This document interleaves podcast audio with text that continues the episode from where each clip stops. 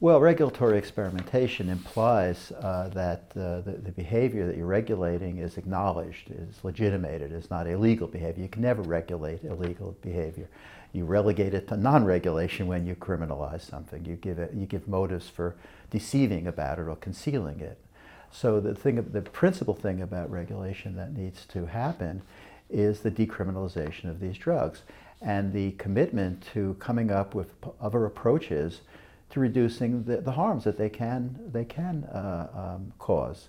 Uh, drugs can be very dangerous, and there's no reason why that needs to happen. We know enough about medicines that we prescribe that are often more dangerous than the drugs we use, that patients, when they're taking them as patients and feel they're, they're under some regime of doctor supervision, they don't mostly misuse them. They often don't use enough of them because they cost so much money. But the idea that, that, that drugs that are now illegal could be prescribed. We already see this with heroin around the world. There are many heroin addicts who've not been able to get off the use of heroin, but get prescriptions. They go to a clinic and they get it there, and they, they begin to uncouple their addiction uh, from the, the illegal nature of the drug. And what happens then is that it, it stabilizes. Their, their, their need for the drug doesn't skyrocket. What happens is they begin to put in its place. They shoot up on a regular basis and eventually they wean themselves off the shooting up heroin and go on oral methadone in the case of heroin addicts, and which enables them to have much more of a life.